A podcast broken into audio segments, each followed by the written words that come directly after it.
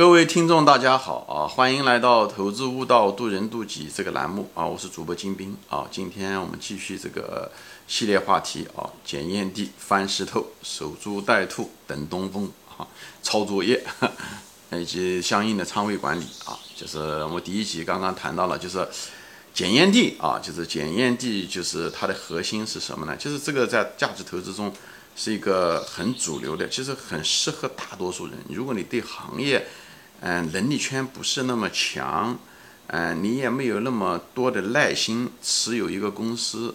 或者是深度的挖掘研究这个公司，呃，其实对于一个价值投资者，初特别是刚刚开始的价值投资者，其实是个很实用的一种方法啊，呃，上手也比较快，风险也比较少，你只要会读财务报表啊、资产啊，你能够分析出来，你对那个行业啊，只要不是那么大的。呃，比方说不是那种明显的夕阳行业啊，其实都可以入手啊，因为你赚的那个，首先它那个我讲了前面安全边际，对不对？你买的价值低于价格，对不对？要价值高于价格，对不对？你那时候就可以安全边际就可以买，以后呢，你赚的是市场的这个呃悲观情绪的钱，因为大家都悲观嘛，所以价格比较低，大家都卖，不愿意买啊，在这种情况下。嗯，以后呢，你持有的时间呢，万一，但是呢，因为你经常会，因为你检验地嘛，所以哪地方有你就让哪地方捡，很可能你超过了你的那个能力圈，呃，所以呢，你的时候确定性呢，在收益上的确定性呢不是那么大，呃，或者风险上还是有一定的风险，你万一判断错了呢，所以这种情况下的是要求你什么呢？就是要求你你的仓位不能太大，就对每一只股票仓位不要太大，呃，以后持有的时间呢也不要太长，因为持持有检验地的时候，它有个时间成本，对不对？你买了以后。你知道它会回归，但是时间多长你也不知道，对不对？所以这种情况下呢，是，所以你这时候要减尽量的减少你的呃持仓的成本、时间成本，因为你毕竟也有也有一种小概率事件，你会判断错误，对不对？你不希望拿了这股票等个二十年，对不对？因为一般的股票真正的，嗯，它真正低估的话，它会被市场发现的。所以我给一个经验值，大概三年啊，等它跌到安全边际以下，顶多三年，对吧？如果它跌到安全边际以下，一年以后你买入的，那你就等两年就行了。这是我的一个经验值，因为特别是越好的公司啊，呃，越有价值的，它价值越体现越被低估的啊，那么它这种在安全，这股价跌到安全边际以下待的时间是越短，除非是在熊市，我前面说了它，否则的话它不会太久。越好的公司越不能久，对吧？所以就是说白了，就是它待的时间越长。很可能是本真的不是一个好公司，很可能是你判断错误了啊！就像你在大街上走路一样的，对不对？如果大街是个热闹的大街，你看到一个黄色的东西，对不对？在那个地方，每个人走过去都装的看不见，那很可能它真的不是金子，它真的可能就是一泡狗屎啊！因为一个金子在大一个热闹的大街上，它不会待那么久的，就是那石头大家都翻过啊，就是，所以这时候的时候，呃呃，就是这样的，所以它是狗屎的可能性很大，时间越长，它那种可狗屎的可能性就越大。当然了。取决于天气，取决于情景，对不对？如果那个热闹的大街，如果天气不好，大冬天的，以后光线也不好，对不对？那你看到了黄色的东西的时候，那你可能，哎，嗯，有可能啊，那个特别是在大街上面没什么人，对不对？那那我讲的就是熊市。那么那种情况下的时候，很可能有可能是有黄金的时候，特别是在熊市的时候呢，这金子是成堆的出现啊，就是它跟牛市不一样。牛市的时候，那热闹大街上面的时候，那黄色的基本上。金子早就被人捡完了，因为每个人都是在盯着牛市的时候，大家情绪都很热热情啊，所以眼睛都盯着街上面看哪地方有有黄金啊，有没有掉落下来的嗯钻戒啊 这些东西啊，所以呢，你在牛市中捡到黄金的可能性非常小啊，你拿到了黄色的东西就不一定是黄金，所以在这地方就大家要知道有一个谦卑的心，虽然我们检验地。但是呢，不要过于贪婪啊，就是不要过于自大，有可能我们判断就是错误的。这就是为什么我们持有的时间不能够太长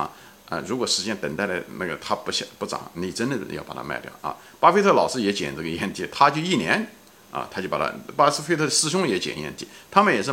持有的基本上就是一年，有了就有，没有就没有。这种人其实也比较适合那种没有耐心的人啊。你如果这个性格不是。很有耐心的人，其实检验地是挺好的。你信，如果你是这样的投资者啊，你你你有没有那么多，有没有那么长的耐心？以后呢，你能力圈也不是那么强，就是讲对某一个行业，对某一个东西，你不想守株待兔，对不对？那么，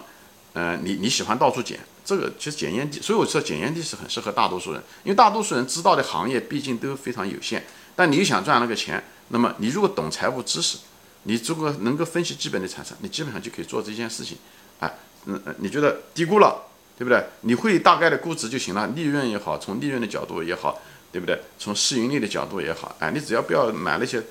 那种长的周期股，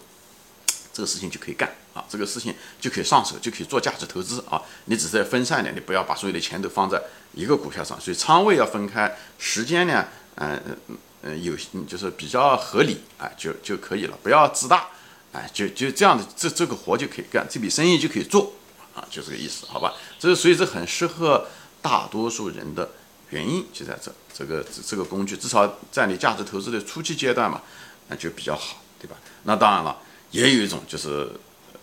嗯，能力圈的，就是有一种就是守株待兔，守株待兔的人呢，就是最牛的啊。但就他他的人，他就是什么呢？他不捡，他不捡烟蒂，就是巴菲特后期就做守株待待兔的事情，他就懂某些银呃行业，比方说是银行股，比方说保险股，他就懂，他就研究，他这个东西又很难，所以呢，他拼命的挖掘啊。我不讲了，银行股是最难的。我个人认为，银行股是个非常特殊的行业啊。我不知道中国股民很多人就喜欢买银行，讲他们低估了啊。其实你看到的低估。很可能不一定低估啊，你只是看到了黄色的一个呃颜色，但不一定说它一定是黄金啊。嗯，市盈率只是一个包装纸而已。我在别的节目中说过啊，那个包装纸，那个黄色的包装纸后面到底是一包狗屎还是一个黄金，真的不好说。所以呢，就是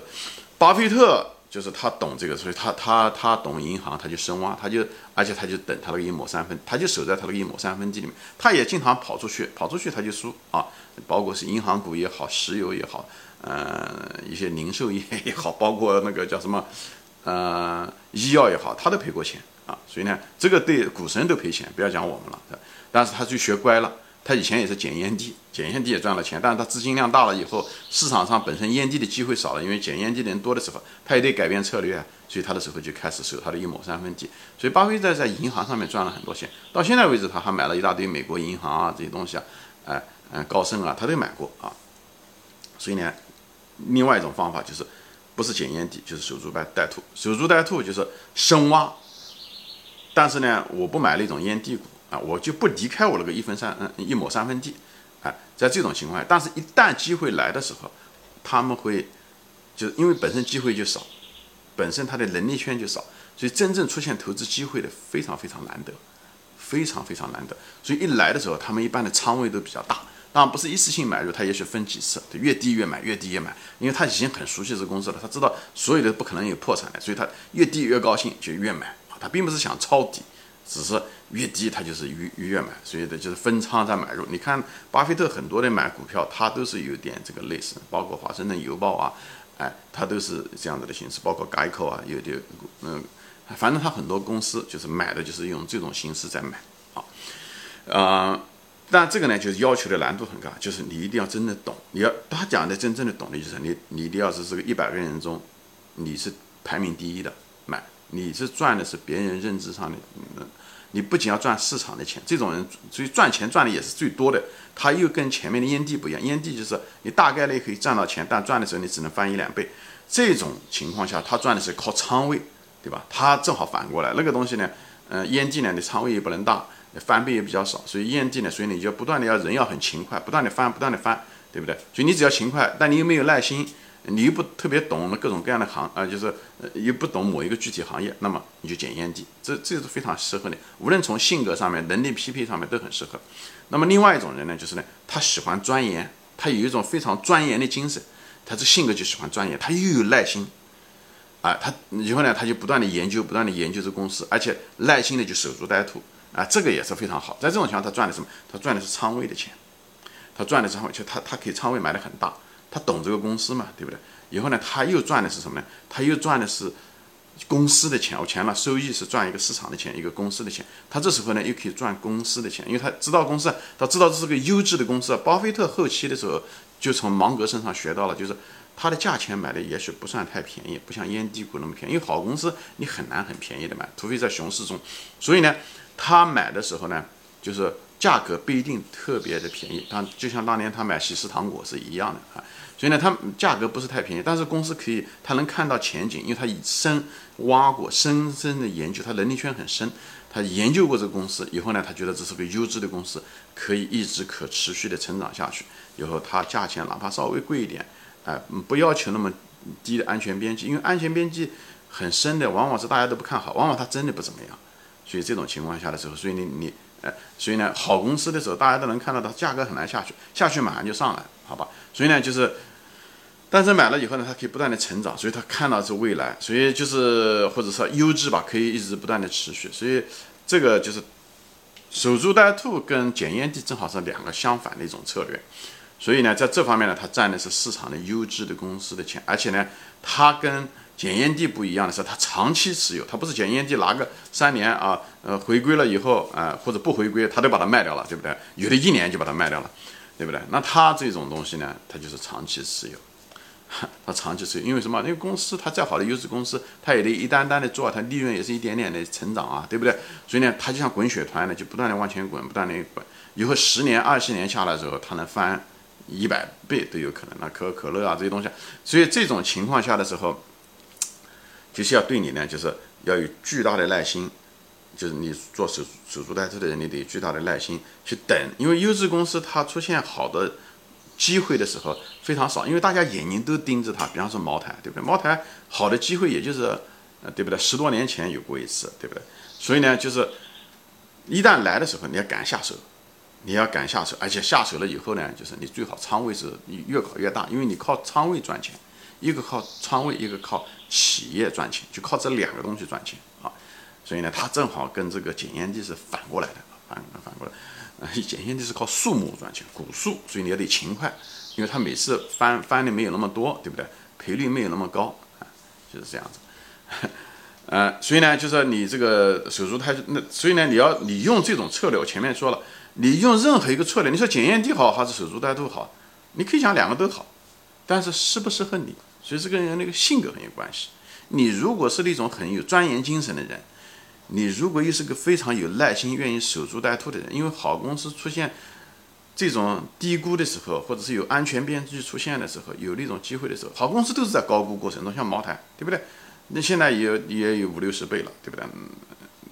对不对？它一直就是高估，所以你一旦来的时候，所以它多少年才一次，它频率机会来的时候非常非常少，是可遇不可求的事，所以需要巨大的耐心。你没有耐心，你要说你能力圈是很深，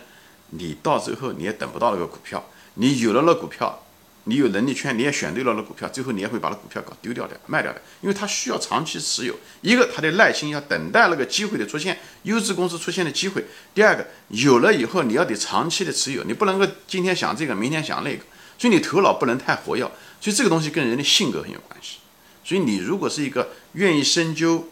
又能坐得住啊，你是靠屁股挣钱的，检验地是靠脑袋挣钱，靠勤快。你如果是个头脑一活跃，你坐不住啊。你又想今天像我这个就是喜欢检验地的一个人，因为我你看我买的股票跨行业跨得很厉害，而且呃这就是我的性格啊，这不是个优势，这个不好。我其实在这方面吃过很多苦头，现在稍微好一点了，对安全边际更注意了啊。所以呢，大多数人其实都没有耐心，这就是为什么都没有耐心。有呢，对很多股票呢又不是那么能吃得准，对不对？看上去估值还是比较低，所以大多数人适合检验地，明白我的意思吗？大多数人不适合深挖的，像巴菲特这样的人，你没有金刚钻，不要揽瓷器活。你不要认为我主张你去做这件事情。当然，也许你慢慢可以过渡到这个阶段。我也在处于这种过渡期啊，就是我后面会谈。嗯，所以呢，就是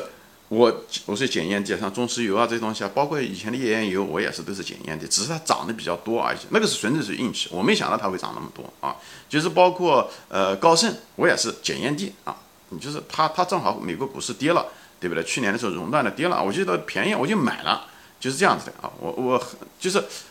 这种公司的时候，哎，就是检验检验界安全了，而且我这个人头脑又活跃，什么股票都想喜欢听，喜欢问那个逻辑啊、生意啊，我就是就是好奇心就是强，而且呢也不是那种有耐心能拿个股票能拿十年二十年，像宁远先生这样的，那我就不行，所以我。所以人一个投资的时候是个很个性化的东西，它也是讲的是这个检验地、守株待兔这两个工具都很好，它适不适合你？任何一个工具它都有好处，它都有它的副作用。以后呢，到底该不该用这个工具，跟场景有关系，还跟一个使用者本身有关系。你到底是左手还是右手，你选的工具是不一样的。所以呢，你一定要，所以这投资中也很重要的就是一定要知己知彼。他讲的也是这个东西。就是你是什么样的人，你一定要对自己特别特别清楚。你知道什么样的人？一个我就说了嘛，一个人如果自我感太强，他不知道他的缺点，他也不知道他的优点的时候，